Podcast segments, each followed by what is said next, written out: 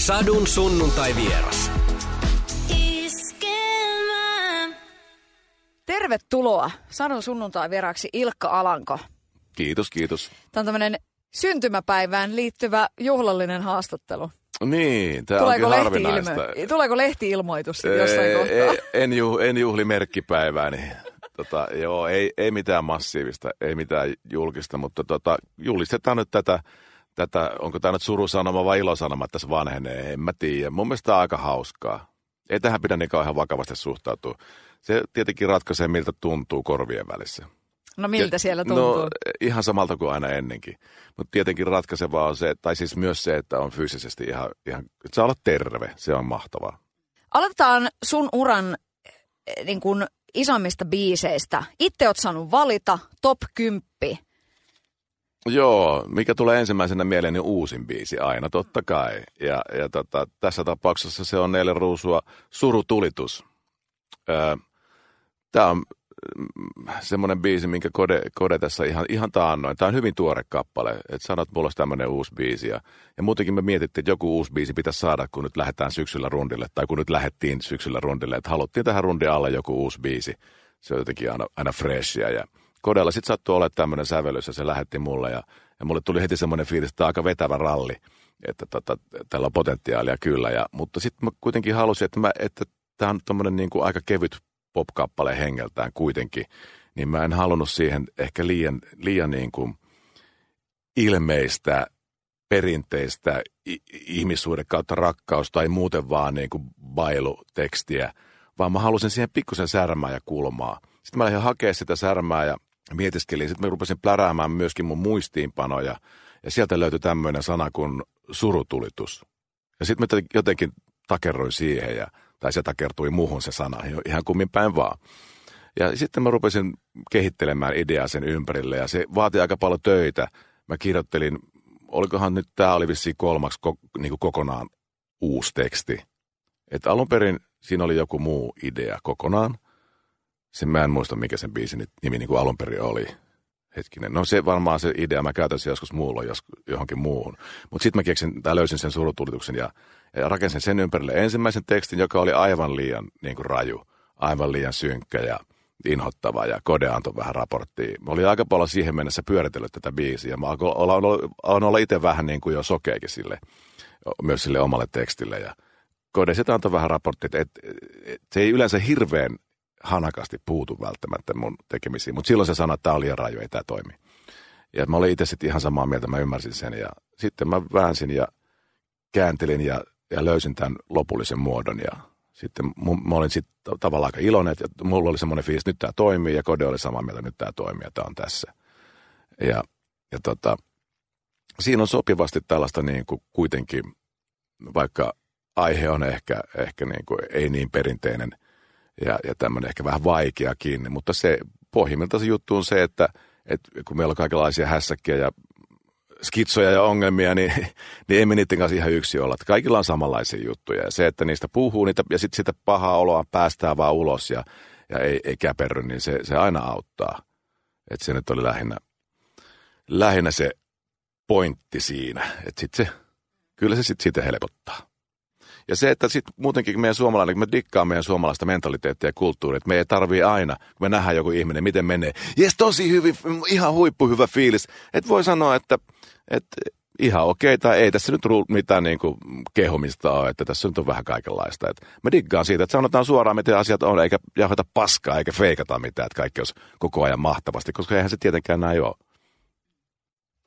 Toi on erittäin, erittäin niin kuin hyvä ja siis tässä kuitenkin sillä että et, et tavallaan miettii, että et pitäisikö sitten niin että joku kysyy, että mitä sulle kuuluu ja sitten sillä että et, et onko siis vähän niin kuin tyly sanoa, että no ihan päin helvettiä, että sit siinä niin kuin, että se ei ehkä kestä kuulla sitä. Eihän se ole yhtään tylyä. Niin, e, e, siis niin. eihän siinä todella, niin kuin, totta kai me niin kuin, ke- kestän kuulla, jos joku sanoo, että päin helvettiä. Sitä vaan kiinnostuu entistä enemmän siitä ihmisestä et, ja haluaa kommunikoida sen kanssa, että, että mistä, mistä nyt kiikastaa, mit, mitä ihmettä. Ja jos, jos ihminen on yhtään empaattinen ja niin kuin normaali, niin totta kai se on sitten kiinnostunut ja haluaa jatkaa keskustelua. Mm. Mulle tuli mieleen, kun sanoit, että, että se oli liian raju se teksti.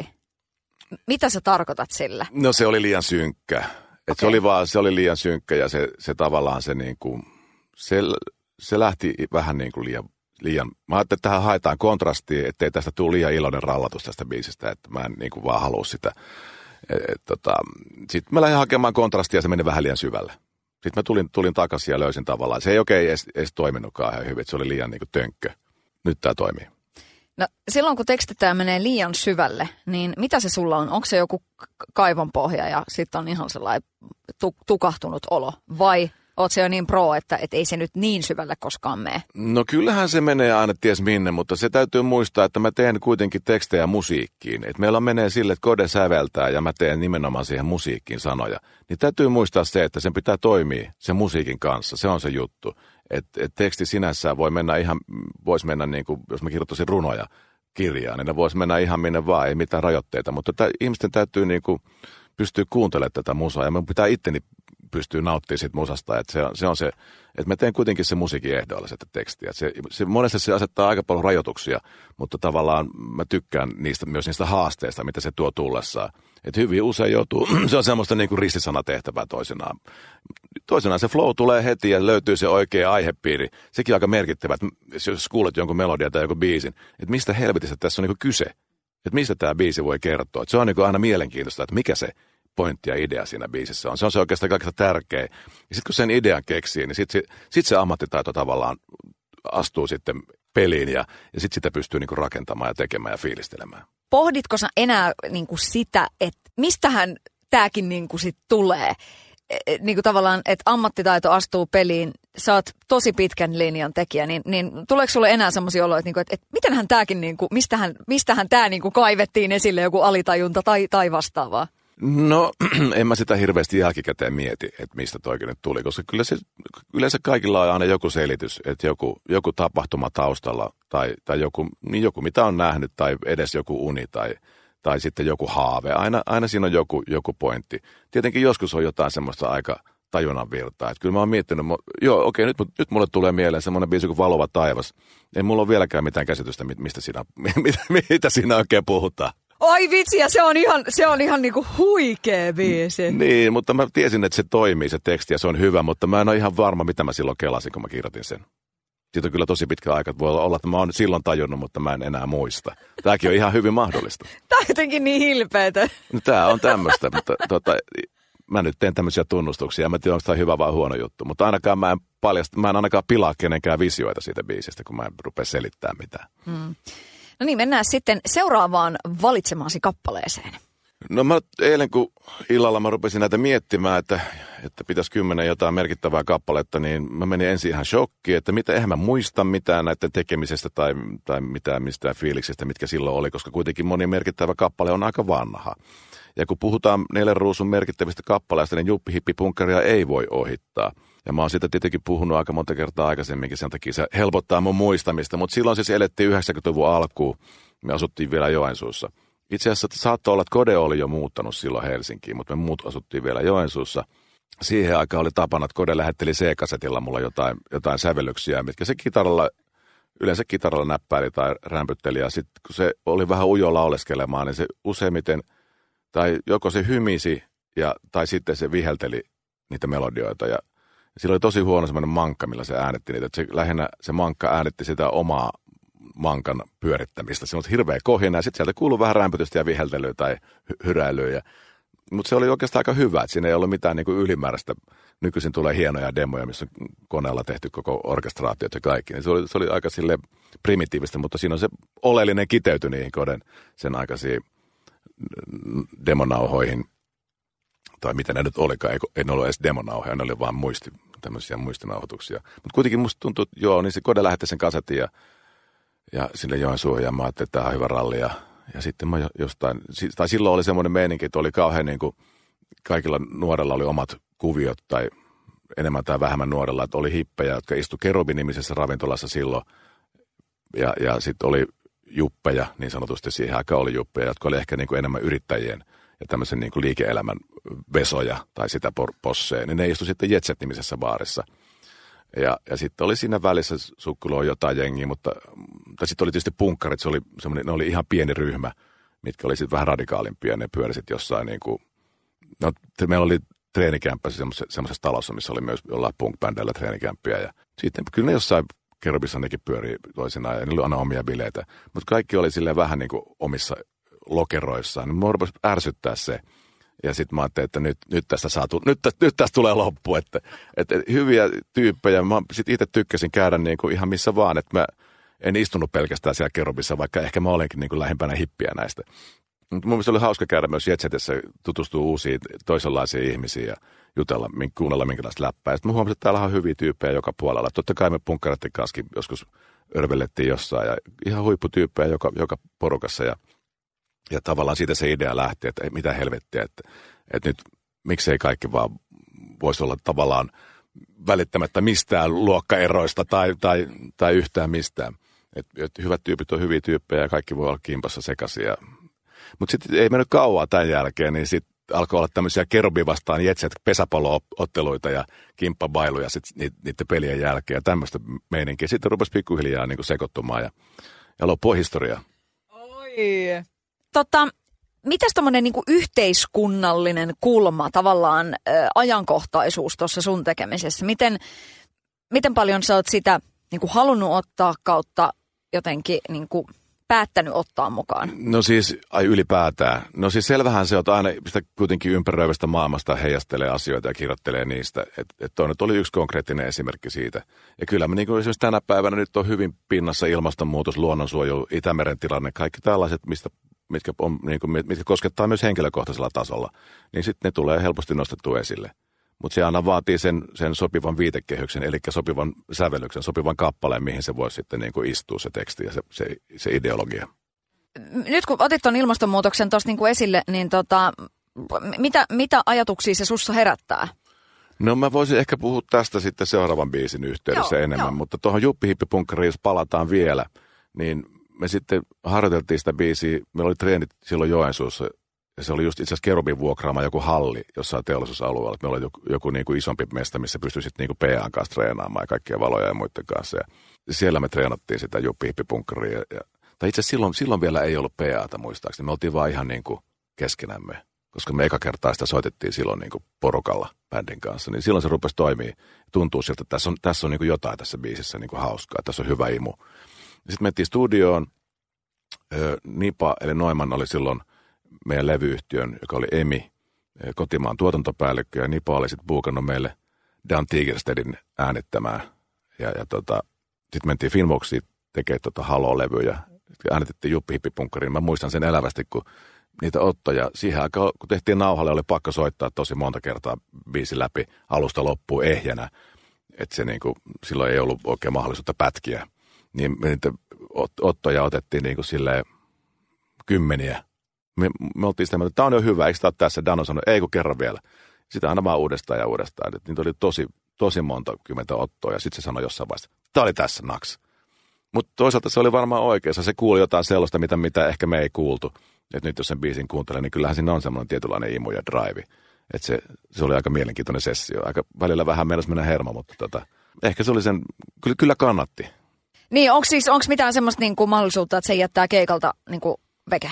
On, on. Eihän me sitä läheskään joka keikalla olla soitettu. Et välillä se aina jätetään vähän niin kuin muhimaan, että jos rupeaa kyllästyttää. Sekin on sitten innoittavaa, jos on semmoinen fiilis, että ei yhtään huvittaa soittaa. Tätä on jauhettu niin paljon ja kaikki odottaa sitä liikaa. Se ei pitäisi olla mikään itsestäänselvyys. Sitten vaan toisena jätetään se pois. Voi olla vuosi tai parikin, ettei ole koskettu, tai jopa useampikin vuosi, ettei siihen ole koskettu ollenkaan. Mutta tällä rundilla sitä ollaan nyt taas soitettu pikkusen erilaisena versiona, mitä yleensä. No, silleen sama tunnistettava biisi, että ei mitään radikaalia, mutta sillä, että esimerkiksi että mä oon soittanut siinä monta kymmentä vuotta aina akustista kitaraa, mutta nyt mä en enää soita siinä kitaraa, että mä keskityn vaan hörhöilemiseen. no niin. Sitten seuraava laulu. No kun me äsken puhuttiin tuosta Itämerestä ja luonnonsuojelusta, niin tässä siis hetkinen, tämähän on mustia ruusuja levylläkö tämä on tämä meidän maa. Niin se kai, kai se on pakko olla. Vai oliko se euforialla? Ei, kyllä pakko se olla mustia. Mä oon niin huon, menee sekaisin nämä levyt. Mutta joka tapauksessa siitä ei ole kauhean pitkä aika, kun tämä biisi tehtiin. Kode lähetti sen biisin mulla ja sitten mä rupesin sitä maistelemaan ja haistelemaan ja miettimään, että mistä tässä voisi olla kyse. Ja, ja jostain syystä mulle tuli tämä sitten tietenkin aika paljon tätä, nyt ollaan vouhotettu tätä ilmastonmuutosta, joka on tietenkin hyvä asia. Ja, ja sitten toi vesistöjen ja Itämeren tila. Itse on konkreettisesti nähnyt, miten järvet levöi, levittyy, levöittyy, miten tämä sanotaan, ja, ja meri myös. Ja, ja hirveän tärkeä sydäntä lähellä oleva asia. Sitten mä rupesin sitä kertoa, että rallattelee, meidän maa, ja niin pois. Pääsit rakensin sen tekstin siihen ympärille ja, ja sen, sen idean pohjalta. Sitten mä lähetin sen kodelle demolaulettuna ja, ja vielä teksti kirjoitettuna, niin kuin mä yleensä aina teen. Niin kode oli että aika ihme juttu, että, että mä just silleen laulan tuohon, että meidän maa, niin kuin just siihen samaan kohtaan näillä samalla sanoilla. Että tää on niin kuin, tämä on aika käsittämätöntä, mutta tämmöistä voi sattua, kun tarpeeksi monta kymmentä vuotta työskentelee samojen ihmisten kanssa, niin eikä ole ehkä ihan ainutkaan kerta, että joskus, toistenkin, joskus muullonkin on sattunut käymään tämän saman tyypin, että kohde miettii just jotain samoja, samoja sanoja tai samaa asiaa kuin, niin kuin mielessään. Eikä tietenkään mitään viitteitä, ei se kohde sanonut mitään, kun se lähetti mulle ton, mutta se on aika jännä, että tämmöistä tapahtuu. Mutta kuitenkin se on tärkeä biisi ja, ja, ja tota, hirveän iloinen siitä lopputuloksesta. Kaikki ne lapsikuoroineen ynnä muuta. Ja sitten tämä voi olla, että tämä tarina jatkuu vielä. Tästä on, on esimerkiksi John Nurmisen säätiö, mikä, mikä on panostanut hyvin paljon Itämeren suojeluun, niin otti meihin yhteyttä ja, ja katsotaan, jos voitaisiin tehdä jotain, jos me vaan mitenkään voidaan olla avuksi ja tehdä jotain yhteistyötä heidän kanssaan, niin se olisi mahtavaa. Onko sun mielestä, et kun t- tässä on ehkä vähän niin kuin ollut sitäkin ilmassa, että siihen, siihen niin kuin ilmastonmuutosasiaan ei välttämättä ihan niin kuin ole uskallettu tarttua. Että siitähän voisi olla ehkä enemmänkin tavallaan kappaleita nyt, kun se asia on, että ei se ole mikään ohimenevä ilmiö, joku trendi, joka on nyt, vaan kaikki, kaikki puhuu siitä. Mitä mieltä sä mä, mä ihmettelen suuresti, että miksi ei ole tehty enempää. Et ehkä se on tämä pop-teollisuus on semmoista, että se koetaan epäkaupalliseksi ja ahdistavaksi asiaksi, että ihmiset ei välttämättä halua kuulla tuollaista, joka on tietenkin ihan paskapuhetta. Että et ehkä laulujen pitää vaan kertoa rakkaudesta ja ihmissuhteista. Näin varmaan to, jotkut suuret pop-tuottajat tai levyyhtiö-ihmiset kaikessa viisaudessaan päättänyt. En mä keksi mitään muuta selitystä. Tämä on kuitenkin varmasti hemmetin monelle artistille ja taiteilijalle tosi tärkeä ja, ja sydäntä lähellä oleva asia. Mä todellakin ihmettelen, minkä takia niitä biisejä ei, ei niin kuin julkaista enempää tämän, tämän aihepiirin ympäriltä. Varmasti niitä tehdään, mutta se, että, että joku, joku ne torppaa, ilmeisesti joku just kelaa, että sillä ei ole kaupallista potentiaalia. En mä muuta selitystä keksi. Sehän on naurettava juttu. No kiitos siitä, että sinä edustat toista laitaa tästä asiasta. Niin, tämä on se juttu, että minä ja me tehdään aina just niin kuin huvittaa sellaisia biisejä, mitä sattuu tulemaan ja, ja sillä sipuli. Tämä on, tämä on niin kuin sen takia, kun aina kysytään, miksi te olette vielä olemassa, miten tämä on mahdollista, niin se on ainakin yksi tärkeä asia, että me saadaan tehdä just niin, niin kuin, niin kuin me, meitä huvittaa. Onko koskaan se aiheuttanut niinku jotain tavallaan kriisiä sitten niinku toisten tyyppien kanssa? Se, että te olette päättänyt, että teette mitä, mitä huvittaa. Siis tavallaan, että on niin niinku tiukka se linja siinä, että, että me ollaan me ja, ja me, meidän päätökset. No levyyhtiö on ollut kauhean suosiollinen kaikki nämä vuodet. Kiitos heille siitä, että, että tota, ne on antanut, ne on ymmärtänyt sen, että se on kaikkien parasta, että annetaan taiteilijoiden tehdä niin, niin kuin oma, omalla tavallaan tämä juttu. Sitten kun pitää tehdä valintoja, suorittaa vaikka niin kuin miettii, mikä voisi olla sink- sinkkubiisi vaikka kymmenestä biisistä. Totta kai semmoisessa me tarvitaan ulkopuolista apua. Ja, ja jossain, jossain niin kuin vaikka jos tehdään sinkku, niin jos sitä pitää editoida, jos se on liian pitkä, niin sitten niistä, niistä voidaan puhua totta kai. Mutta se, se itse biisin tekeminen, se varsinainen taiteellinen sisältö, niin siihen yleensä me ei anneta muiden kauheasti puuttua. Totta kai studiotuottaja on sitten eri asia, joka on tavallaan mukana sen laulun rak- niin rakentamisessa. Se on, se, on, se on eri juttu mutta tota, näin niin kuin ulkopuoliset ei saa vaikuttaa meidän taiteeseen. No niin, mennään viiseissä eteenpäin. Joo, mitäs mä sitten? Minkälaisen valinnan teet? No tää nyt on tämmönen tuota, joo. Ää, ää.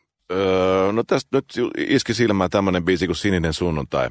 Mä huomaan, että yllättävän paljon, mä elänyt 22 ensimmäistä vuotta elämästä Joensuussa, niin yllättävän paljon vieläkin niin kuin visiot ja mielikuvitus ja unet pyörii siellä Joensuun kaupungissa ja, ja siinä talossa, missä mä koko, koko ajan silloin asuin. Ja se on jännä, että siitä ei varmaan pääse ikinä eroon. Mutta sitten on tämmöinen biisi kuin Sininen sunnuntai, niin tässä on hyvin vahva visio, kun mä oon aikamoisessa darrassa yksin, lähden kävelylle, herään sieltä jostain Joensuun laita kaupungilta tai jostain sieltä, lähden kävelylle, kävelen sinne kaupungille siinä toivossa, että tapaisi jotain muita ihmisiä ja, ja olisi jotain, niin kuin, jotain lohtua tähän darraan muutakin kuin se, että tarttuu uudestaan pulloon, koska se on sitten taas aina oma lukunsa. Sitä mä en halunnut tehdä. tässä tapauksessa, enkä yleensä muutenkaan. niin, niin menee sinne torille keskelle kaupunkiin, missä pitäisi olla jotain actionia, niin sitten siellä ei ole ketään, eikä siellä ole mitään. Ainut paitsi siellä on se joku hemmetin syystuuli ja ne lehdet pyörii siinä asfaltin päällä. Ja se sitten palelee ja sitten miettii, että mitä hemmettiä tässä tekisi. Että, että mä nyt menen vähän fiilistele tuohon joen rantaan, koska vesistö on semmoinen, että sen rantaan on kiva hakeutua ja se niin kuin rauhoittaa ja ehkä tuo hyviä muistoja mieleen. Mutta sitten se ahdistus vaan jatkuu ja pahenee, kun sä meet sinne joen rantaan ja rupeaa palelemaan entistä enemmän. Siellä ei ole ketään, paitsi semmoinen niin kuin yksinäinen joutse, joka siinä niin kuin räpistelee kylmissään varmaan sekin ressukka. Niin se, se, se, ja sitten se iskee se ääretön ahdistus ja kaipuu. Miettii, että ne, kaikki ne kaverit, kenen kanssa eilen oli bailaamassa, niin ne on jossain tyttöystäviensä tai vaimojensa kainalossa ihanasti jossain lilluttelemassa, ties kuka missäkin. Ja, tai sitten muut kaverit on jossain, jossain kuitenkin viettämässä normaalia ihanaa sunnuntaita. Itse on yksin täällä hirveästi arrassa ja se kauhean kaipuu että voihan se olla, että mulla tai täällä ihmisillä tässä, ketä mä kuvan, niin ei välttämättä ole edes koko rakkautta olemassa, ja se on se suurin, suurin ongelma. Mutta mut vaikka se voi olla myös, myös ihan tämmöinen hetkinenkin ilmiö, että se kaipuu on ihan järjetön, että nyt pitäisi päästä jo niin oman rakkaan kainaloon. Että et, tämä visio on mun mielestä aika jotenkin onnistuneesti kuvattu tässä kappaleessa. Vaikka sitten tämä on tosi tyhmää, kun mä selitän näitä tekstejä, kun sitten hirveän moni – mieltää tämä ihan eri tavalla, että ei, ei tarvitse olla darraa, Eikä, mutta mut kuitenkin tämä, lähinnä tämä kaipuu on se pointti. Mutta mut itse asiassa se, mihin, mikä tässä on tärkeää, on myös se toivo, mikä, mikä tässä kaikessa kytee, kun se to, siinä toisessa keisessä lauletaan jotenkin, että ah, mites, mä en saa nyt kiinni sitä, mutta silleen, että, että vielä jonain, jonain hetkenä vielä saan, saan olla sun luonas. Miten se muuten menee se biisi? Karu on kaunis hetken onnikin pelon kaltainen hetken itsemaisemainen ohja. Tavallaan itse säätel, säädet, säädet, jokainen säätelee itse omaa elämäänsä. Itsemaisemainen ohja. Kun jotenkin jotain, kun tiedän saapuvan taas ajan paremman, jonka luonnos viettää saanut. Se on kuitenkin se, se toivo on siinä olemassa. Se on hirveän tärkeää. Oletko potenut koti-ikävää keikkareissuilla? No, aika vähän totta kai joskus, kun, varsinkin silloin kun lapset oli vielä vähän pienempiä, niin, niin on sit, mutta sitten taas nykyisen keikkailu on mennyt viime vuosikymmeninä jo siihen, että se on hyvin viikonloppupainotteista. Et, et, tota, ne on niin lyhyitä aikoja, mitä ollaan pois kotoa, niin ei sinne sille kerkeä hirveästi ikävöidä.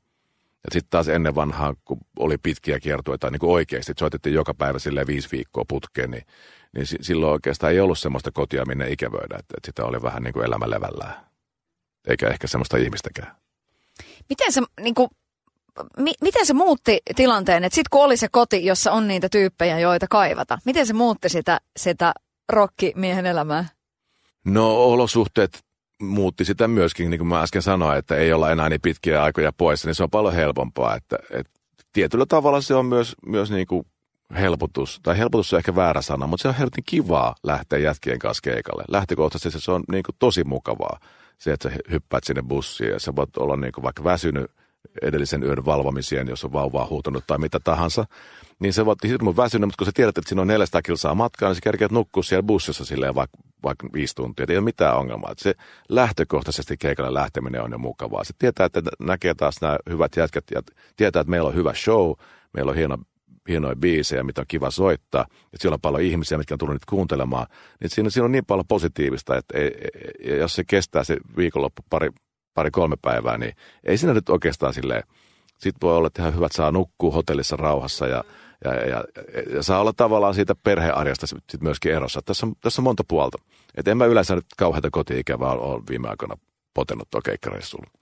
Enkä tunne sieltä myöskään yhtään huonoa Just omatuntoa. oli kysymässä, että miten tämä Juman kautta legendaarinen huono omatunto, että niin, mä oon nyt huono isä, ei, koska lä, lä, lä, Sitä lä, paitsi just saa eilen jonkun viesti, että mä oon mukana jossain vuoden isäänestyksessä silleen, että mä olin ihan ihmeessä, että mistä mut on sinne kaivettu. No ei, totta kai mä oon hyvä isä, tai ainakin yritän olla.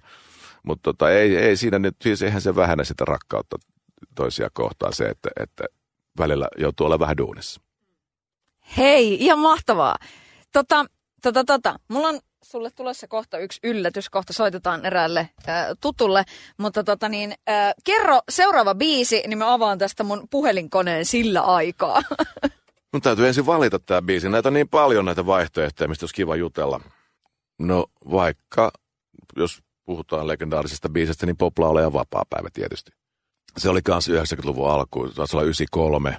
Koden sävellys tuli tämmöinen biisi ja sitten mä kirjoitin ihan jokina. Jostain syystä mä vannoin vaan tulla.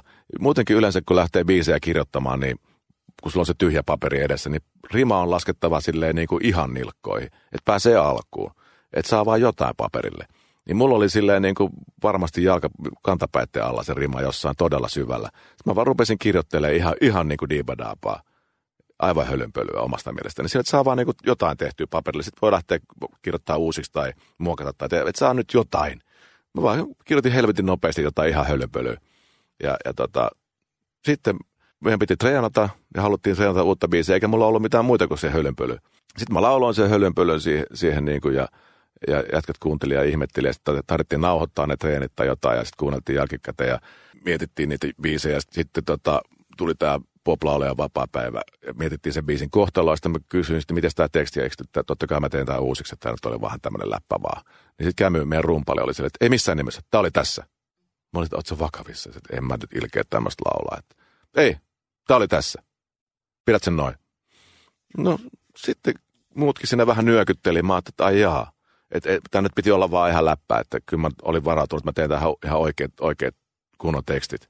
Mutta ei, ei ne halusi, että toi pidetään tossa ja sitten mä itsekin tavallaan perversillä tavalla rupesin tykkäämään siitä, että, että se oli semmoinen niin kuin ehkä ensimmäinen suurempi askel tämmöiseen kevyeseen itseironiaan, mitä ollaan viljelty sitten vaikka esim. olen niin pop-kappaleessa tai, tai muutenkin matkavaralla. Että, et tota, sitten me harjoiteltiin sitä siellä, meillä oli silloin Lapinlahden linnut orkesterin – treenikämpällä, tai niiden kellarissa semmoinen, me oltiin alivuokralaisena, siellä. Meillä oli kurvissa Helsingissä treenikämppä, niin siellä sitä treenailtiin ja, ja tota, kyllä se rupesi toimia aika hyvin ja itsekin rupesin tykkäämään siitä. Ja, ja, ja, ja keikoillahan se on ollut aina aika, aika monen bravuuri ja sitä ollaan tykätty aina keikoilla soittaa ja se toimii hyvin. Ja, ja tota, matkan varrella siitä on kuullut, ku, me ollaan kuultu aikalaisia, tai ah, matkan varrella siitä on kuultu aika paljon kaikenlaisia väännöksiä, kaikenlaisia jokaisen ammattikuntaan sovellettu vapaa päivä.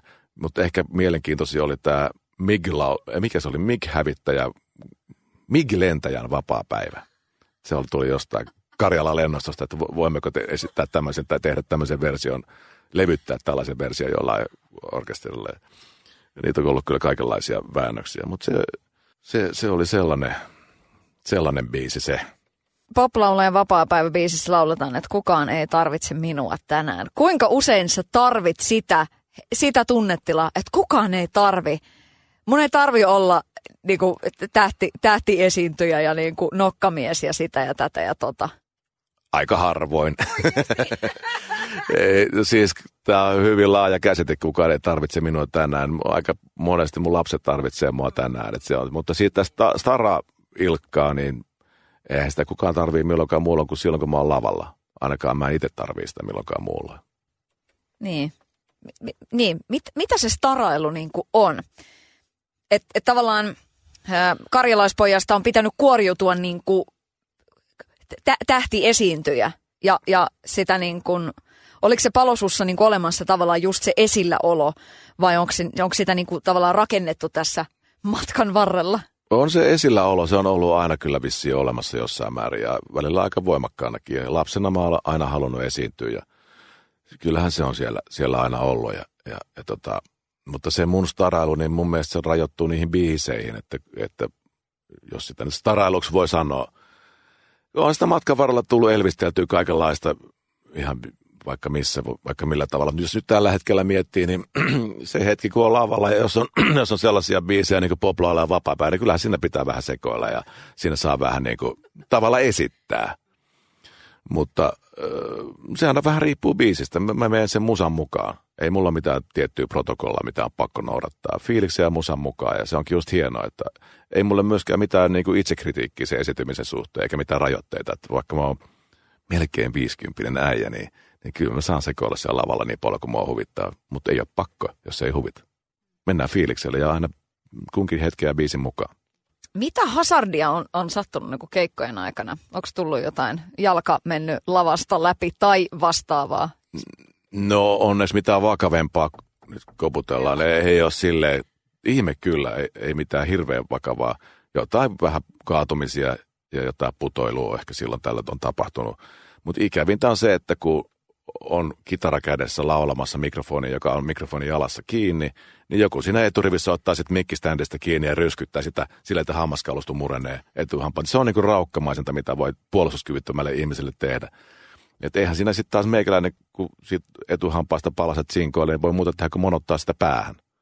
Kun kädet on kitarassa kiinni, en mä nyt rupea, rupea lopettaa soittamista tai laulamista. Se on se ensin reaktio, mikä on sitten tullut. Että jos joku tarttuu siihen mikkiständiin, mä monotan sitä päähän, piste. Se, joskus mä oon sitä tekemään, ja sitten kyllä niin kuin ihmiset on tietysti, kun on vähän kasvanut ja fanitkin on viisastunut, että ei ole enää ehkä niitä niin sekopäisiä pikkutyttöjä tai, tai hulluja jätkiä siellä eturivissä repimässä, niin – niin tässä on pärjännyt onneksi silleen, että ei, ei ole tota ilmiöä enää viime aikoina esiintynyt. Ja nykyisin aika hyvin kaiken maailman turva-aidat ja, ja, ja jär, järkkärit, ettei, mutta ennen vanhaa oli aika, aika inhottavaa. Oletko joutunut, laittanut keikkaa niin kuin seis koskaan sen takia, että jengi on ruvennut tappelee tai jotain? Ollaan joo. Kyllä silloin tällä yllättävän harvoin, mutta muutamia kertoja mä oon nähnyt, että siinä on joku mylly. Mä ihmettelin, mitä te tapahtuu keskellä, jengin kaatuille ja sinkoille siinä keskellä niin kuin niin sitten mä oon tajunnut, että ne mätkii toisiaan turpaa. Sitten totta kai seis. Heti seis. Ja sitten kun tilanne on ohi, niin sitten jatketaan. Tai sitten jos on jotain lentänyt lavalle, niin sitten lopetetaan heti. Et se on se, että sinne ei pulloja tai mitään, edes muovipulloja, mitä ei, ei heitellä niin kuin, no pikkupöksiä saa heitellä tai rintsikoita, ne ei satu, mutta mitään, mitään niin kuin vahingoittavaa esineistöä ei saa heittää lavalle. Sitten loppuu soitto heti. Mm ku, ku, ku, kumpa on tullut enemmän? Onko tullut pikkupöksyjä kuinka paljon? Ai rintsikoita vai pikkupöksyjä? No, ehkä sieltä jotain joskus on löytynyt, mutta ei, ei, ei silleen. Ei ole ehkä ihan meidän osastoa. Älä nyt! No, voihan se olla tässä pikkuhiljaa, että alkaa olla vasta lentele. Ei niin, ei, nyt vasta ei, niin ei siirrytään niille kilsoille. Pikku vinkkinä. Niin. Hei, mulla tuli mieleen semmonen, että tota, esimerkiksi Laura Voutilainen sanoi, että, että just siinä kohtaa, että jos keikalla rupeaa jengi tappelemaan, että siitä tulee niinku tosi huono energia, mikä nyt on aika niinku selkeä.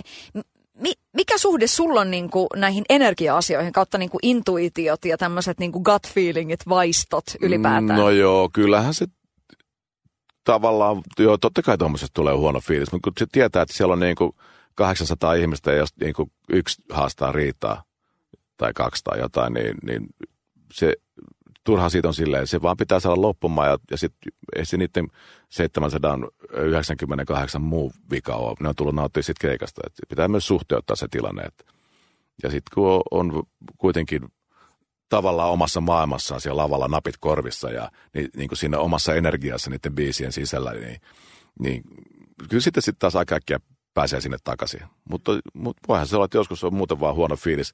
Et keikalla on tosi tärkeä se, että ei, ettei ajattele yhtään mitään. Että sulla on täysin tyhjä, niin kuin tyhjä pää. Että se, se tulee niin kuin itsestään, että sä muistat kaikki sanat ja biisit, niin kuin ne, ne tulee jotenkin itsestään, mutta sä et saa ajatella mitään.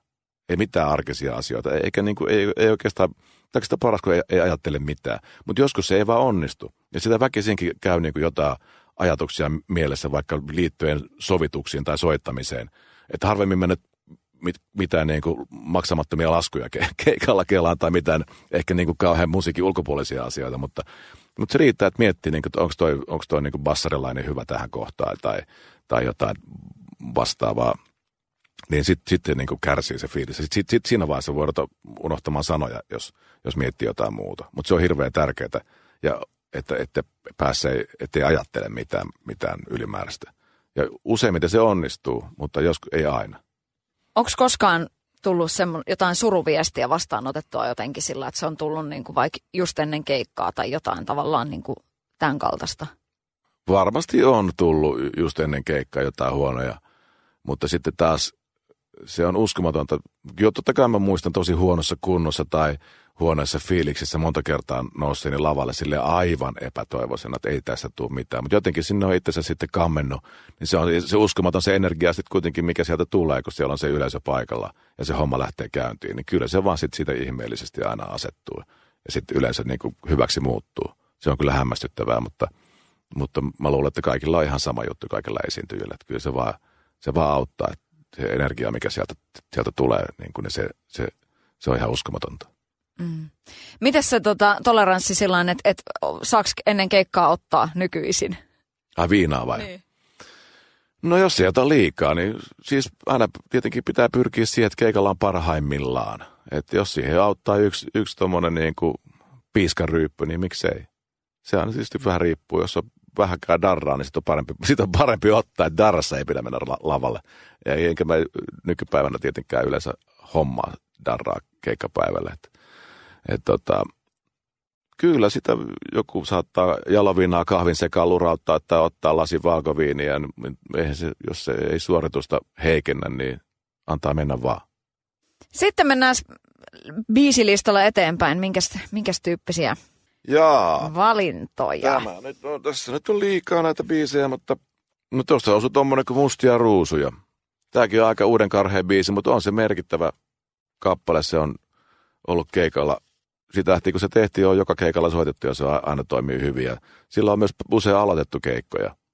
Viime viikonloppuunkin taidettiin yksi keikka sillä aloittaa. Että, että se on jotenkin, jotenkin sitä on tosi kiva aina vetää. Et siis tämä tarina sen biisin takana on se, että öö, öö, me asuttiin silloin Nurmijärvellä ja sitten tota, kaveri asui siinä naapurustossa ja oli kaikki rakennetut talot ja oli vielä lisärakennuksia pihalle tulossa ja suurperhe, skidejä oli hirveästi ja hyvä meininki ja että, että tällähän tämä niin menee loppuelämän, että niin kuin, näin, näin tämä pitää mennäkin ja sitten yhtäkkiä kävi niin, että, että vaimo sanoi, että moi moi. Rouva lähti menemään ja tietenkin sitä sitten niin kuin putoaa aika tyhjän päälle, kun tulee ihan puskista tuommoinen ilmoitus, niin, niin, niin tota, sitten tavallaan itse havahtuu, että – että milloin vaan, mitä vaan voi tapahtua. Että ikinä ei voi laskea mitään, sen, niin kuin oikeastaan minkään varaa. Että voi tapahtua jotain taloudellisia romahduksia tai työpaikan menetyksiä tai voi menettää jonkun ihmisen, joka se menehtyy tai sitten e, tulee ero. Tai niin kuin se, on, se on nyt se tavallaan se, niin kuin, mikähän se olisi oikea sana, se niin kuin haavoittuvaisuus ja, ja, ja semmoinen niin kuin tavallaan vaara, tämä on hirveän vaikea selittää. Tämä on paljon helpompi tehdä lauluja kuin selittää näitä niin kuin konkreettisesti. Mutta se, että ei tässä niin kuin voi mihinkään tuudittautua, mutta toisaalta ei voi pelätäkään mitään. Et, et, eihän elämästä tule mitään, jos jatkuvasti pelkää, että nyt mä niin kuin menetän tämän rakkauden tai jotain tapahtuu.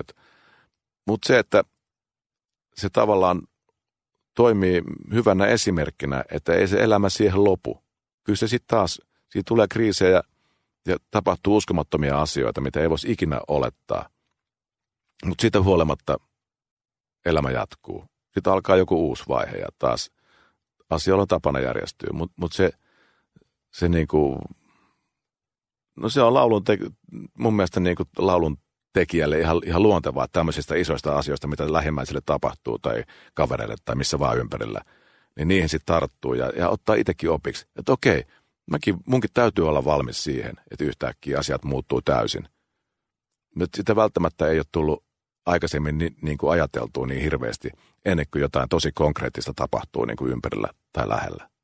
Ja jotenkin tuntuu, että tässä ajassahan tota korostetaan tosi paljon ja se on ihan mahtava asia. Että me mennään niin kuin muutama vuosikymmen taaksepäin, niin silloin pelättiin kaikki, niin kuin oli ennusmerkit ja kaikki tiesi vaan kuolemaa ja niin kuin, älä nyt vaan, ettei nyt jotain mm. ja niin kuin kauhea pelko perseessä koko mm, ajan. Mm. Ja sitten se, ettei saa ylpistyä, se oli myöskin tämä no toinen, että joku kehuu, niin älä ylpisty. Mutta tota, miten pitkään, millainen se on, että kun ajetaan biisejä sisään niin kuin bändille ja sitten yleisölle – mistä se riippuu ja riippuuko se niinku biisistä vai riippuuko se teistä? No siis eihän siinä nyt ole mitään se kummempaa, kun ensin biisi pitää tehdä. Se on se suurin tavallaan juttu, mistä se kertoo, minkälainen melodia siinä on ja, ja minkä tyyppinen biisi se on. Ja sitten se nauhoitetaan tai äänitetään tai duunataan tuottajan kanssa ja sitten se julkaistaan ja sitten ihmiset kuulee sen ja ne joko tykkää siitä tai okei, ihmiset ei välttämättä edes kuule sitä. Se on se suuri, suuri pointti siinä myöskin, että musiikkia julkaistaan tänä päivänä niin järjettömästi joka päivä hirveästi biisejä ja niin kuin tarjotaan ihan älyttömästi verrattuna siihen, mitä oli esimerkiksi 20 vuotta sitten tai 30, puhumattakaan 30 vuotta sitten. Mutta se, että ihmiset kuulee sen biisin, niin se on jo suuri saavutus. Se on ihan mieletöntä, jos ne kuulee sen biisin tänä päivänä jostain. Tai hakeutuu kuuntelemaan sitä. Se on merkittävää. Ja sitten jos ne vielä tykkää siitä, niin se on ihan mieletöntä. Sitten jos tulee vielä keikalle ja kuulee sen siellä ja kuuntelee sitä siellä ja nauttii sitä, ottaa sen vastaan, niin se on jo niin kuin ihan, ihan superhienoa. Ja se on se pointti. Näin se menee. Mitä sulla niin kuin tällä hetkellä noi vaikka Spotifyn striimausluvut merkkaa? No ei ne merkkaa mulle oikeastaan mit, juuri mitään. Mä, mä yritän olla, mä saisin semmoiset jotkut artistitunnukset, että mä voisin käydä kyttäämässä koko ajan, miten, kuka meitä kuuntelee ja milloin ja missä ja kenen kanssa ja miksi. Mutta ei, ei, mä ajattelin, että mä stressaan sitä liikaa, en mä halua niitä tunnuksia. En mä sitä kyttää niitä meidän kuuntelijamääriä siellä oikeastaan ollenkaan. Että kyllä mä sitten – Kode niitä aina kattelee ja se kertoo, raportoi mulle, mikä, mikä meininki on niin kuin ylipäätään. Ja, ja ihan hienoa, että joku vähän tsekkaa. Että, että, mutta mä en jaksa ky, kytätä noita tällaisia, koska en mä sitten ehkä kuitenkaan voi hirveästi niihin enää vaikuttaa. Että, että tietenkin mä voin tulla iskemään puhumaan, että kuunnelkaa meidän biisejä. se on se, mitä mä voin tehdä, mutta se, että mä kyttään niitä, niin, niitä, niitä lukuja, niin ei, ei, ei se hyödytä mitään, enkä mä halua, halua lähteä sille linjalle. Nyt kun tässä tosiaan haastattelua tehdään, niin mitä mieltä sä oot näistä tilanteista? Miten hyvin sä viihdyt haastatteluissa?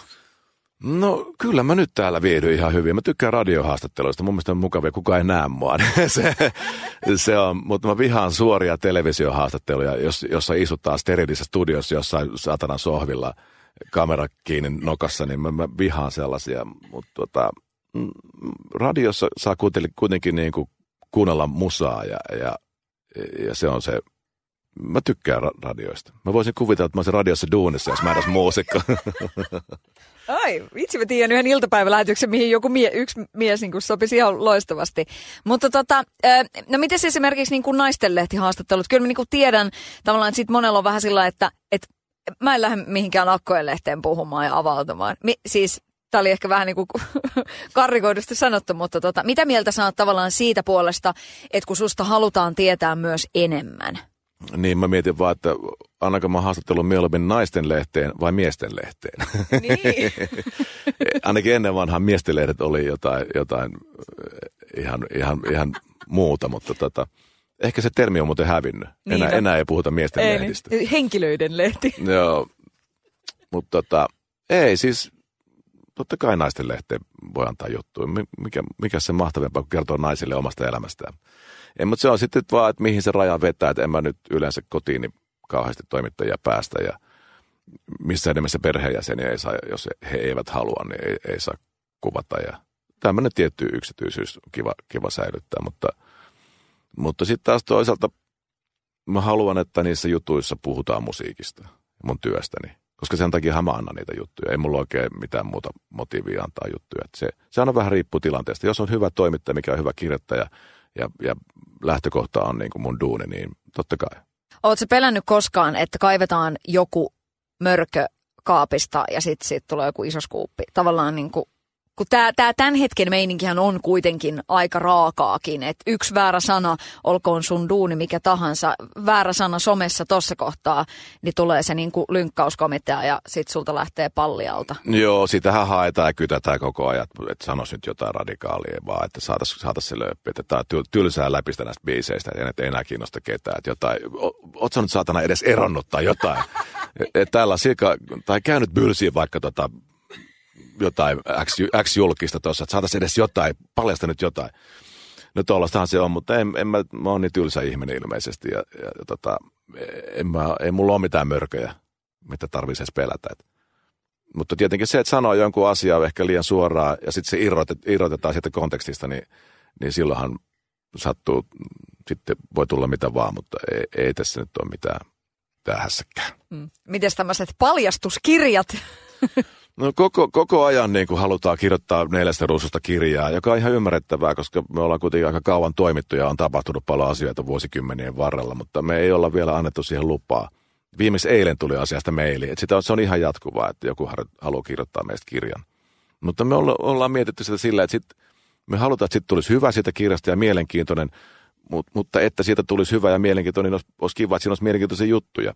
Mutta taas ne kaikista kiinnostavimmat, kiinnostavimmat jutut on sellaisia, mitä me ei haluta kertoa, mitä on tapahtunut tuolla joskus silloin, kun elämäntilanne on ollut joku ihan muu, mikä se nykyisin on. Niin emme haluta kertoa niitä asioita. Ne on ihan, ei ne kestä päivänvaloa. Niin sitten siitä kirjassa voisi tulla vähän niin kuin tylsä. Tämä on hankala dilemma. Niin me nyt ollaan vaan lykätty ja lykätty tätä. Että että et katsotaan, miten sen kanssa käy. Mm. No sanotaan näin, että, että esimerkiksi täällä toimistolla niin usein nauraskeltu nyt tätä niin kuin loirikirja, kun tuli, ja oli nämä spermaan liukastumiset ja muuta. Että vaan silleen, että niin, että tavallaan nehän revittiin, niin kuin, otsikoitiin niin kuin tämmöiset yksittäiset asiat, mutta kirjahan oli niin kuin aivan fantastinen, että siinä ei nyt sitä niin kuin seksiosasta ollut sillä kuin hyvin pieni osa. Et, mutta et sit siinä niin kuin, et tosi iso arvostus siihen avoimuuteen, millä niin kuin rehellisyydellä on kirjoitettu. Niin, no tota mä just tarkoitin, että toi on helvetin kiinnostavaa, jos liukastuu spermaan. Se on todella niin kuin, tollaisia, ne on parhaita juttuja. Niitähän kaikki haluaa. Että ihan tylsää normaali elämän kuvausta, niin ei kukaan jaksa sellaista lukea tai olla siitä kiinnostunut. Että et toi on just sitä. Mutta sitä nyt ei niin kuin No en mä nyt kertaakaan muista spermaan liukastuneeni, mutta, mutta kuitenkin kyllähän just kaikenlaista on tapahtunut. Sitten kun meitä on neljä jätkää ja sitten kun vaikea, että voinko mä nyt kertoa, mitä Ladelaakkonen teki jossain tai kysymättä häneltä ja mitä hän haluaa paljastaa ja mitä kukakin muistaa. Ja en mä tiedä, se on mun mielestä, meillä ei ole mitään tarvetta mihinkään kohujulkisuuteen, niin, niin tämä on, tää nyt on hankala. Vaikka olisi kiinnostavaa myös jälkipolvia ajatella ja kirjoittaa ylös tämä meidän tarina – niin kauan kuin tässä vielä elellään ja muistetaan, niin voidaan kertoa näitä juttuja. Se olisi kauhean kiinnostavaa kyllä, mutta tässä on tämä toinen, toinenkin puoli. Että ei sitten taas, emme haluta tehdä tylsää kirjaa. Ei se kiinnosta ketään ja miksi sitten semmoinen tehdä. Tämä on, tämä on vaikea juttu. Imarteleeko se sinua, että sitä, sitä kysytään nyt niin paljon sitä kirjaa? Ei se nyt sille imartele varsinaisesti. Se on ollut lähinnä sille vaivaannuttava. Pitäisi niinku vihdoinkin tehdä päätös tästä asiasta, mutta me ollaan vaan aina lykätty ja lykätty, mutta tota, tämä on ihan niinku totuus. Näin se vaan menee. Katsotaan, miten tämän kanssa käy. No, biisit puhuvat sitten ainakin puolestaan. Otetaan sitten seuraava laulu uunnistavuus. No on tuossa laulua, me ollaan nyt... En, en muista yhtään. Olisiko ehkä viisi? No katsotaan, että eipä se ole näitä tässä. No kun nyt ollaan tällä kevyellä linjalla nuori ikäisekseen niminen biisi. Nyt kun mä täytän 50, sitä nyt ei voi enää salata. Tämä on tosiasia, eikä sitä voi kieltää. Niin tämä on vähän, tämä on jo muutaman vuoden vanha biisi. Minä vuonna tämä on tehty, en mä muista, mutta on sitä kuitenkin jo useampi vuosi. Niin ehkä tässä oli vähän semmoinen kuvit, tämmöinen niin humoristinen kuvitelma, minkälainen itse voisi olla viisikymppisenä silleen vähän kieliposkessa. Ja just, että et tulee tämä 50 villitys, sitten pitää ostaa se harrikka ja sitten hirveällä niin kuin, hampaat irvessä käydä punttisalilla ja yrittää pitää itsensä kondiksessa ja näyttää hyvältä. Ja sitten mennä vähän yli-ikäisenä tuonne jonnekin yökerhoon pyörimään nahkahousut jalassa tanssilattialle ja sille olla, olla tosi korni ja yrittää olla mahdollisimman nuorekas ja näyttää nuoremmalta ja olla, olla nuorekkaampi kuin mitä onkaan. Ja sitten se, mikä on tosi ärsyttävää, niin kehuu hirveästi omia lapsiaan, miten omat lapset on mahtavia, miten hyviä arvosanoja ne saa koulussa, miten viisaita, miten fiksuja ne on ja miten lahjakkaita urheilussa. Joka lajissa pärjää hemmeti hyviä, niin ne, ne on kyllä tullut niin isänsä, ne on niin mahtavia ne meidän lapset. Se on todella ärsyttävää. Sitä pitää itse aina, se pitää aina muistaa, koska muistaa, kun itse olisi kidi, miten vitutti niin kun semmoiset kavereiden vanhemmat, jotka oli silleen, että kyllä meidän Marko tai meidän Pekka on niin kuin, niin se oli niin ärsyttävää. Ja mä aina niin kuin, silloin mä lapsena päätin, että musta ei tule tuommoinen vanhempi koskaan, joka niin kuin, ja tota, totta kai siihen aina sortuu joskus puhumaan omista skideistä, mutta mä yritän aina varoa sitä, että ei rupea. Koska jokainenhan tietenkin leijuu, se on ihan mahtavaa, mutta se, että silleen niin kuin kehuu niin kuin tuolla jollain saavutuksille arvosanalle, se on todella ärsyttävää. Tämä 50 villitystermi, mä jotenkin niin kuin on unohtanutkin. Onko sulla harrikka? Ei ole, ei mulla ole minkäänlaista moottoripyörää, mutta mä ostin kyllä normaali pyörä. No niin. Ihan oikea fillari. Mulla on ollut aina iätä ja semmoinen ikivanha kombi, 70-luvun kombi, violetti kombi Fleur, Fleur. Niin sillä mä oon ajellut aina, mutta nyt ostin, mulla hajosi toissa kesänä, ei nyt kesänä vaan edellisenä kesänä, hajosi jalkakeikalla. Tuli joku ihan ihme juttu. Mä olin ostanut jotkut kiltomuovikengät, kun ne oli hyvän näköiset jostain turkkilaisesta kaupasta niin kuin kympillä. Et samahan se on, millä sitä vetää, kunhan näyttää hyvältä, niin sitten niissä ei ollut mitään tukea. Mä luulen, että niin kesken keikan, mä luulen, että nyt niin kuin kenkä hajosi, että joku kantaa irtosta jotain tapahtuu, niin se olikin mun jalkapohja, mikä repes. Että jalkapohjasta repesi joku lihas. Ja tota, sitten mä joudun niin kuin, mä en saanut juosta ollenkaan tosi pitkää aikaa. Se oli hirveän kivulias ja vaikea korjata se jalka, saada kuntoon. Niin sitten mä päätin, mä ostan kunnon, kunnon fillari, että mä pystyn sitten ajelemaan pyörällä, kun ei pysty kerran juokseen. Sitten mä ostin viime vuosi sitten syksyllä uuden, uuden fillaria. Se on ollut siisti. Siinä on mun 50, 50 villitys. No kyllä, sielläkin Big Bearille muina Rich Forrestereina pääsee ja parran voi kasvattaa. Joo, joo, joo. Kyllä, kyllä. Mm. Mutta sitten tietenkin kuuluisi jättää nykyinen vaimo ja hommata parikymppinen tyttöystävä. Sehän olisi myös ihan, ihan niin kuin mikä, mikä kuuluu oleellisena osana. Mutta mä en tiedä, kun mä en ole vielä 50. Kato, kohtahan se, ei voi tietää, mitä tulee tapahtumaan, mutta toivon, että näin ei, ei kävisi. Mm. Tota, mites toi, toi urheilu? Niin, niin kuinka tärkeä osa se on ollut niin kuin sun elämässä niin, että sä pystyt tekemään tota duunia, että se pysyy miehen pää kasassa? Kyllä se on tosi, tosi tärkeää. Ja, ja se on hirveän hauskaa, varsinkin jos puhutaan koripallosta, mitä mä rakastan tosi paljon. Ja olen pelannut koko, tai pelaillut koko ikäni. Ei voi sanoa, että mä oon pelannut, koska se, se tarkoittaa, että pitäisi niinku oikeasti osaa pelaa. Et, et, mä oon pelaillut koko ikäni sitä ja me ollaan hieno jengi. Hedelmäkori nimeltään mahtavia tyyppejä ja, ja tämmöinen suuri sosiaalinen tapahtuma aina, kun hedelmäkori kokoontuu treenaamaan. Ja sitten käydään treenin jälkeen bissellä ja meillä on erinäisiä saunailtoja tai tämmöisiä tapahtumia, turnauksia ja illanviettoja, kaikenlaisia kekkereitä, niin se on aina, aina huippu hauskaa. Ja niin kuin tässä biisissäkin sanotaan, että siinä niin kuin pitää olla kontrastia, että, että käydään hirveästi punttisalilla, mutta perjantaisin rypätään rypyt suoriksi. Että et sit pitää olla myös sitä vähän toistakin puolta. Et, mutta tämmöistä tämä elämä on. Välillä pitää vähän jumpata ja välillä pitää vähän rentoutua. Öö, niin, millainen suhde sulla on siis niin kuin tässä kohtaa päihteisiin?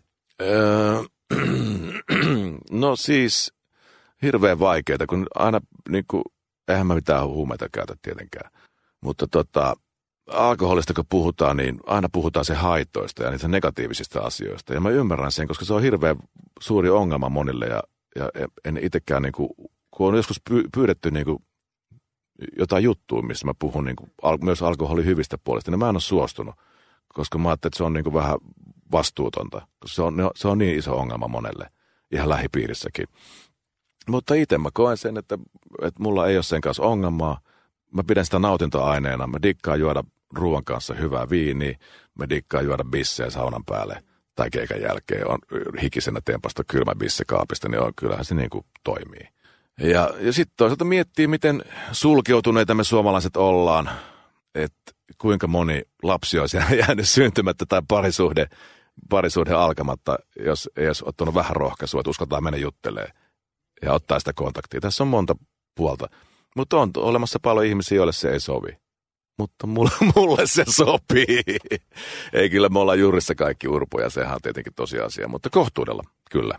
Kiitos. Mutta tiedätkö siis, toihan on jotenkin niinku mahtavaa, että et sä voit sanoa noin. Sä voit niinku kohta viisikymppisenä, voi ottaa rauhassa lasin viiniä, että kaikkihan ei voi niinku tuossa sun ammatissa tai niinku mitä tahansa tässä maassa sillä että et on joutunut pistämään sen korkin kiinni, että ei vaan yksinkertaisesti voi. Niin sehän on hieno asia. Niin, siis hommat pitää hoitaa. Onko ne sitten duuneja tai sitten niinku, sun pitää aamulla kyydittää autolla lapsi fudismatsiin tai minne tahansa niin harrastuksiin, ne pitää hoitaa ne velvoitteet. Sitten jos ei, ei pysty ottaa, niin silloin ei pidä ottaa. Sitten jos huomenna on vapaa päivä ja mä haluan tänään chillaa, niin sitten voi ottaa niin, niin sillä, että ei tule kankkusta. Mm. että kuitenkin, tai vaikka tulisi vähän kankkunenkin. Elämä on täynnä kaikenlaisia paineita ja, ja niitä on hyvä toisenaan purkaa. Ja mun mielestä alkoholi on siihen ihan hyvä keino. Silloin on pakko pysähtyä hetkeksi, jos sulla on se kankkunen tai jotain. Että silloin vaan pysäyttää se, se rulianssi hetkeksi.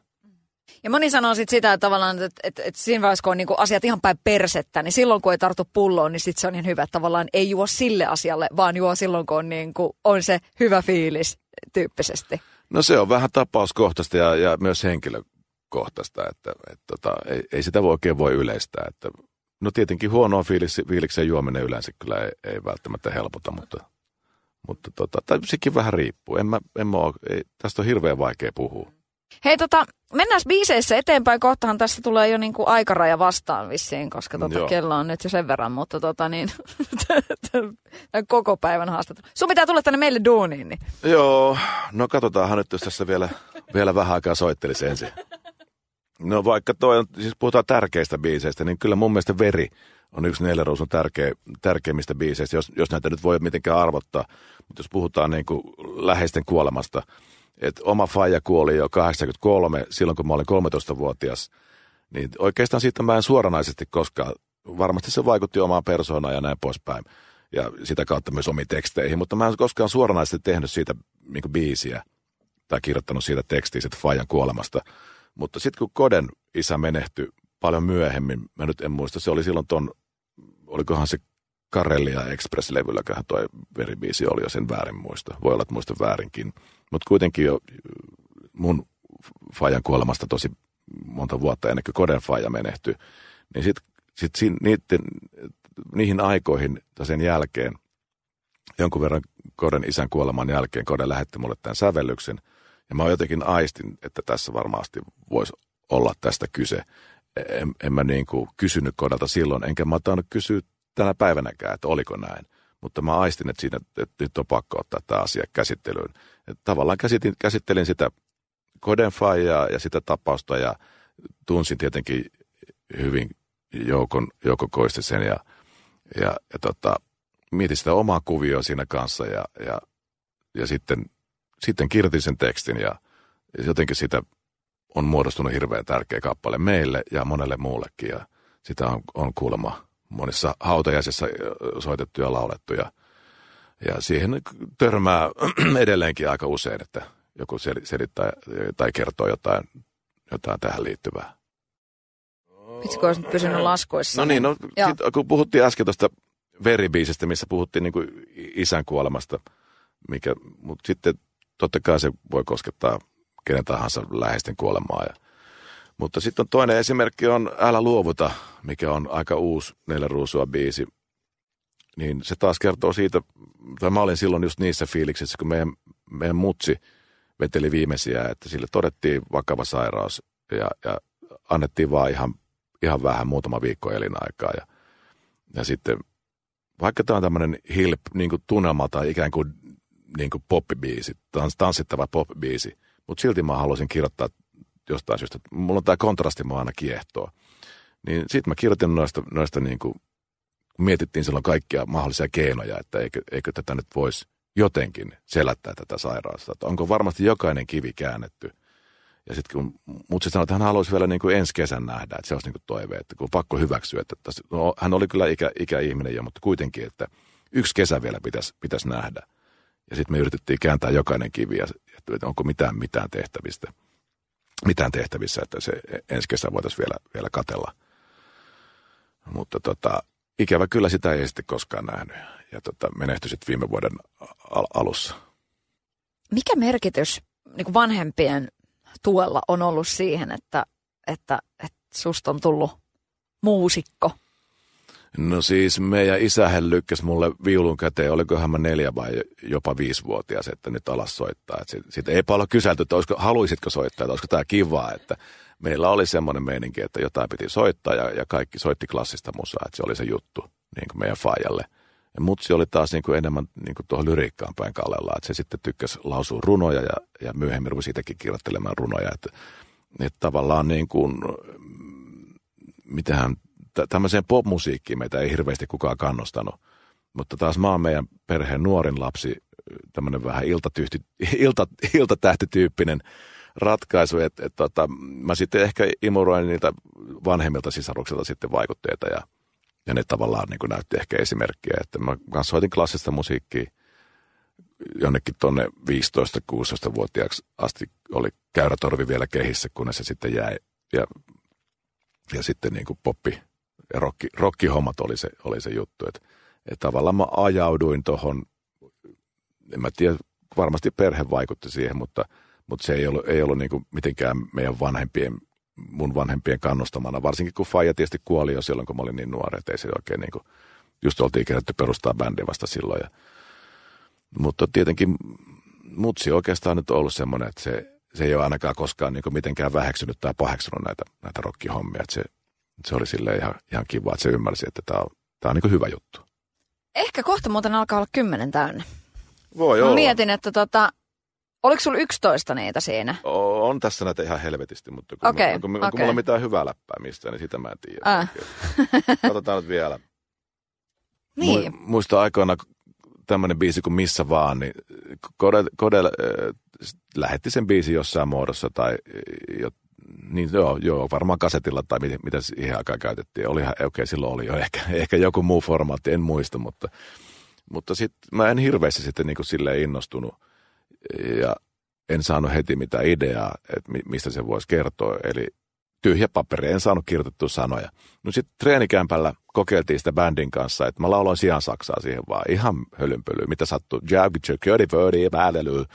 Ja, ja, ja tota, sittenkään se biisi ei tuntunut kauhean hyvältä.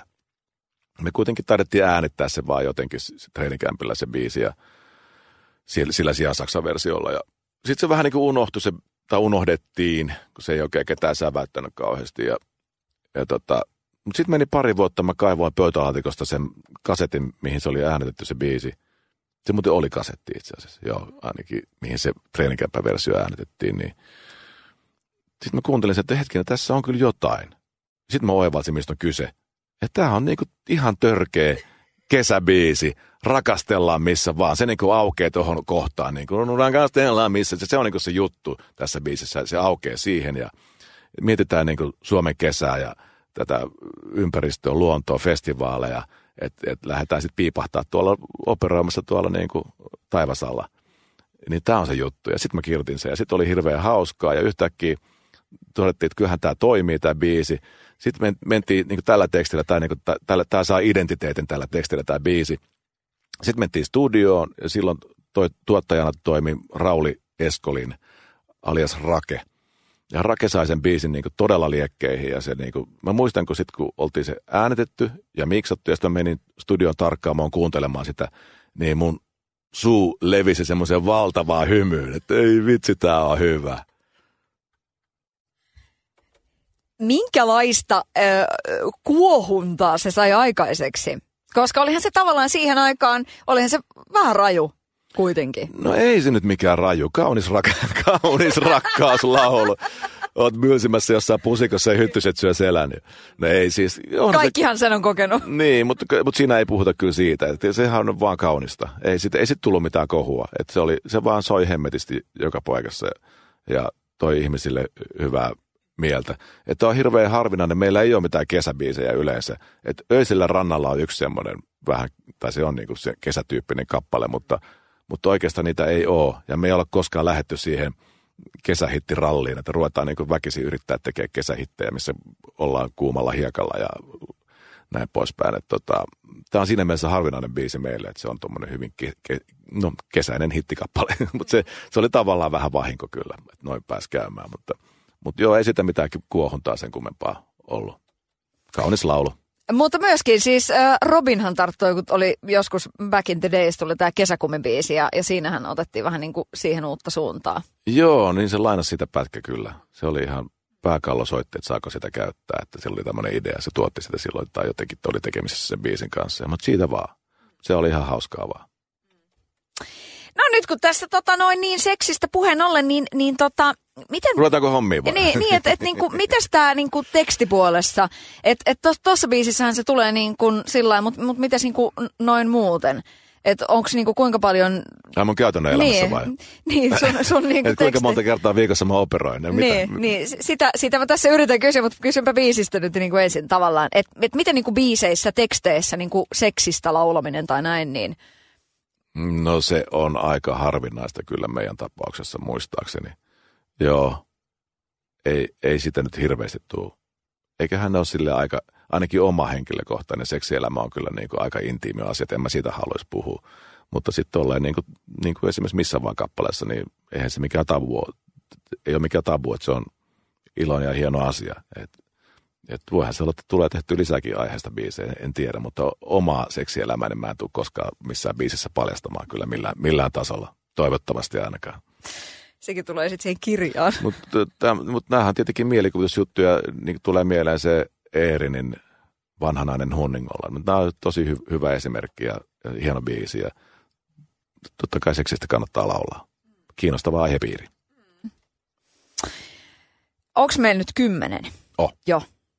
Mutta puuttuuko vielä joku, joku taiteilijan itsensä valitsema kruunun jalokivi? No ei tässä mitään, mitään jalokiviä ole. Tässä hirveä, hätä, hätäpäästä ne eilen illalla rupesi, meni Spotify ja katsoi, mitä biisejä meillä yleensä on ole, olemassa ja sitten rupesi poimimaan. Niin tämmöinen biisi kuin Pop Museo. Me tiedettiin silloin, se oli vuosi 2000, kun se kokoelmalevy ja se biisi julkaistiin. Että, että, että silloin oli tiedossa, että nyt on niin aika tehdä ensimmäinen kunnollinen neljä ruusua kokoelmalevy. Ja, ja tota, mä olin keksinyt jo varmaan pari vuotta aiemmin, että sitten kun me tehdään kokoelma, niin sen nimeksi tulee Pop-museo. Ja, ja sitten kun se tuli ajankohtaiseksi se levy, niin mietittiin, tai mä ainakin kelasin, että, että mä haluan, että sillä levyllä on Pop-museo-niminen biisi. Sitten taas Kodelta tuli joko ja sitten me kirjoitin sen tekstin siihen, tervetuloa Pop-museoon tyyppisesti. Ja, ja, ja tota, silloin kun treenikämpällä kokeiltiin, niin ei se nyt kauhean kaksiselta jotenkin tuntunut se biisi, mutta taas kun sitten mentiin studioon ja, ja, ja saatiin soundit kohille, Rake teki hyvää, hyvää duunia, niin sitten tuli, sit oltiin taas ihan innoissa. Tästä tuli tosi, tosi vetävä. Ja sitten saatiin hyvä otsikko sille levylle. Ja, ja sitten varmaan se on tänä, tänäkin päivänä meidän, tai silloin kun levyjä vielä myytiin, niin sitä myytiin ihan hirveästi. Varmaan eniten kuin mitään, mitään meidän levyt. Et se oli aika, aika onnistunut juttu tavallaan niin kuin voisi ajatella, että se oli ikään kuin tilausteos vähän silleen, no ehkä se sitten vähän sitä olikin, mutta se meni ihan nappiin. Kuinka helppoa sinun on sanoa, että, että tämä meni nappiin, Tä, tästä tuli helvetin hyvä? Kehua omia tuotoksia. No jälkikäteen voi aina viisastella, että katsoa, että miten, miten mikäkin on menestynyt, mutta kyllä se useimmiten menee silleen, että se uusin aikaansaannos, minkä on tehnyt, niin siihen on tyytyväinen, koska ei sitä saattaisi maaliin eikä sitä päästäisi julki ennen kuin siihen on täysin tyytyväinen. Että niin se vaan menee, että sitä aina, aina uskoo ja luottaa, että se uusin on se paras ja se, paras sillä hetkellä ja parasta, mitä voi antaa sillä hetkellä. Että, että sehän on tämä eteenpäin vievä voima, näin sen täytyykin olla, että se uusi on aina paras. Mikä on hellyyttävin, sykähdyttävin, yllättävin suunta, mistä on tullut kehua? olkoon se sitten vaikka alan sisältä joku artistikollega tai, tai on niin kuin joku, et mi, mistä suunnasta, että sä oot itse mennyt vähän sellainen, että oho, wow, että no hei. No ensimmäisenä tulee mieleen omat lapset, että yleensä sanoo, että ää, faija, se on vähän silleen, jos tulee radiosta biisi, niin sitten heti kun, mä en niin kuin edes oikein tiedä, että tunteeko meidän lapset meidän biisejä, mutta sitten jos tulee radiosta joku biisi, niin ne tuntee heti introsta, aa taas tätä paskaa, jee, jee. Se on niinku, ne tahallaan kiusaa tolleen, et, et, mutta tota, kyllä ne sitten joskus on saattanut erehtyä joku, jompikumpi sanomaan, että tämä on hyvä biisi tai teet jotakin sille jotain positiivista, niin se on ollut mulle ehkä vähän yllättävää, kun mä tiedän, että ne ei halua sille tunnustaa mitään ton tyyppistä yleensä. Nyt se tuli tietysti ensimmäisenä mieleen, mutta, mutta eri ikäisiltä ihmisiltä, hirveän nuoria niin kuin ihan pikkulapsia on tullut, hyvä, että puhua osaa, niin tullut, että saako Nimre, tämä on ihana biisi tai jotain, että kehumaan biisiä. Se on ihan mielettömän hauska. Totta kai ne tulee se äitin kanssa siihen, mutta kun se lapsikin on tykkää sitä biisistä ja sanoo sen itse, niin se on tietenkin hauskaa. Ja sitten ikäihmisiä, vanhempia ihmisiä on tullut ihan laidasta laittaa, kaikenlaista porukkaa ja on jos jonkinlaista hörhöä, mitkä pysäyttää tuolla kadulla ja kehoa ja diggailee, niin se on, ei se kato ikää eikä se kato niin kuin mitään yhteiskuntaluokkaa tai ammattikuntaa tai sukupuolta. Se on niin kuin ihan, ihan laidasta laita ja se on, se on rikkaus. Se on, se on kyllä mahtavaa. Nyt puhelimen päässä on toinen mies alun perin Joensuusta, Happoradioyhtyeen Aki Tykki. Terve Jussi. terve, terve. Hei. Moi moi. Aki, mies Joensuusta. Millainen, millainen esikuva kohta 50-vuotias Ili on sinulle? Tota niin, niin, no sanotaan näin, että varsinkin nuorempana, niin kyllähän se nyt jonkunnäköinen esikuva on. Nyt kun tässä muutaman kerran ryypätty yhdessä, niin tavallaan se esikuvastatus alkaa murtua aika hyvin. Mutta tota niin, niin, sehän oli katto silloin, kun kun, kun meikäläinen on bändihommista ruvennut haaveille, eli nyt puhutaan jostain niin yläaste lukioajoista, niin Neljä oli silloin jo jo niin kuin aika iso bändi ja tuli sieltä kotikaupungista ja meillä oli sama musiikinopettaja, joka kyllä hoiti tätä promohommaa meidän suuntaan silloin, niin silloin kyllä, kyllä hyvin paljon mallia otettiin, että miten näitä bändihommia pitäisi oikein niin kuin starttailla. Muun muassa mä muistan lukeneeni jostain, että Nelle Russo treenasi meidän koulun jossain kerhohuoneella. Ja sitten mä menin heti kysymään meidän musiikinopettajalta, että missä selvetissä se semmoinen kerhohuone on. Että mekin halutaan sinne treenaamaan ja niinhän se järjestyi, että me sitten samalla tavalla roudattiin sinne perjantai-iltana kamat ja maanantai-aamuna pois. Päästiin, saatiin kouluavaimet ja niin edelleen. Semmoista, semmoista kaikkea. Okei, mä en tiennytkään, että tekin olette soittanut siellä samalla, samalla kerhohuoneella, mutta se on Joo, aika, aika kovaa luottoa, että päästään nuoret hörhöt koulun tiloihin viettämään viikonloppua. Joo, ja nyt, nythän siitä on sen verran aikaa meidänkin osalta, että nyt voin tunnustaa, että täysin väärinhän me niitä käytettiin, niitä avaimia. Että kyllähän me hiippailtiin pitkin ihan normaalikouluun sitten siellä öisin, öisin kaljapäissään, mutta tota, se on varmaan jo rikos vanhentunut. Eiköhän tota, ne ole vanhentunut. Mutta semmoinen, mulla oli yksi storikin oikein. Onko meillä aikaa? On, Nyt on. pelottaa. tota, niin, tämä on ihan hyvä story. Sä et edes varmaan tiedä, tai siis tiedosta tätä. Pelottaa vielä enemmän. Tota, niin, niin, mä olin ö, arviolta luokalla, eli nyt puhutaan jostain vuodesta 90. Minä vuonna tuli toi Hyvä Yötä Bangkok? Oliko se 90. 90. No se oli just sen jälkeen, ja ja, ja koulussa meidän piti tehdä esitelmä jostain, mikä meitä kiinnostaa. Ja mä olin siinä vaiheessa ihan hillitön neljä ruusaa fani, ja mä ajattelin, että no mä teen sitten tota, tietenkin ruusuista tämän esitelmän. Se oli ihan siis äidinkielen tunneli joku semmoinen. Ja, ja sitten mä ajattelin, että otetaan tuota härkää sarvisti ja mennään niin kuin oikein lähteelle ja tehdään haastatteluja. Silloin ajettiin sitä aikaa, että mä kaivoin puhelinluettelosta Alankojen puhelinnumeron. Niin kuin siellä oli vain yksi niitä, niin se oli helppo löytää. Niin, justiin. Kaivoin sen puhelinnumeron ja rohkaisin mielen ja soitin ja, ja tuota, sieltähän vastasi tota, laiska baritoni ääni, joka sanoi haloo.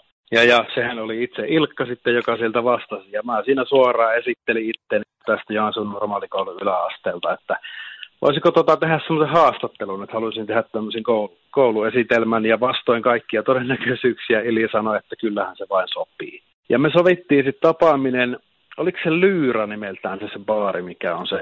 Oli, ylioppilastalon kahvio. Ylioppilastalolla, joo. joo. Me sovittiin sinne sitten tapaaminen johonkin, johonkin tulevaisuuteen ja Mä muistan, kun mä tulin sinne, se oli talve ja mä tulin kädet täristen siihen, kun mä en voinut mennä sisälle, koska se oli K18 baari ja mä olin joku 15 siinä kohtaa. Ja no sitten sieltä tulikin tarjoilija tai baarimikko sisätiloista mulle sanomaan, että tota, sori, että sä oot varmaan se ja se, että tota, Ili lähetti terveisiä, että se ei pääsekään tänään, että se joutui kolille ryyppäämään. ja, että voi paskaa, mutta tota, mut, mut sit se jotenkin ehdotti suoraan niin jotenkin seuraavaa päivää tai jotenkin, että se onnistui sitten siinä onnistui saman tien niin kuin reschedule tälle hommalle. Ja, no sitten seuraavalla kerralla mä tulin sinne taas kädettäristi ja silloin mä haettiin siitä pihalta, että tuu vaan sisälle oottelee, että Ili varmaan kohta tulee. Ja niinhän sinä sitten tulit sinne ja siellä mä sitten kädettäristi edelleen tein sen haastattelun. Mä en tiedä, mulla on varmaan jossain edelleen se kasetti, kasetti kun me juteltiin siinä varmaan tunti puolitoista tai jotakin. Ja, ja, ja mä kirjoitin siitä sitten hyvä esitelmä ja taisin heittää sen tulle teille hipkin sinne Länsikadulle sitten joskus. Ja Oho. Ja, ja tämmöinen tarina mulla on Mahtavaa. mielessä, koska toi on aika kova, koska mä oon ottanut siitä tavalla esimerkkiä, että no hyvältä Bangkokin jälkeen, eikö Ruusu nyt ollut aika iso bändi kuitenkin jo? No su, semmoinen suhteellisen joo. Niin, niin tota, ettei välttämättä olisi löytynyt aikaa ja halua lähteä jonkun tämmöisen, tämmöisen niin kuin koululaisen projektiin vastailemaan. Mutta mä olin aika kiitollinen siitä ja taisin saada sitä kympi arvosana. No niin, loistavaa. Hieno homma. Nappi. Mut... Se on ollut vähän semmoinen tavallaan ehkä siinä mielessä semmoinen myös esikuva, että, niin kun, että tota, miten faneihin kannattaa suhtautua. Et Niinpä. Se on varmaan, varmaan tostakin jäänyt vähän sellaista asennetta, että yrittää, yrittää aina jaksaa sen nimmarin. Tai Kyllä, just näin. Hieno kuulla, hien, hieno tarina. En, täytyy myöntää, en muista mitään. No et varmasti Mutta mut en myös, muista mitään. myöskään sitä kolireisusta mitään. se voi olla. Aki, kiitos ihan Näin. valtavasti. Yes. Ja sori, että vähän venähti. Kiitos tosi paljon. No niin, te, te ryppäätte sitten taas joskus ja, ja Niin, tämä pitäisi muuten sopia, että milloin nähdään. Joo, eiköhän se tässä järjestellä. Hei, kiitos miljoonasti. Terkkuja. Ei vitsi.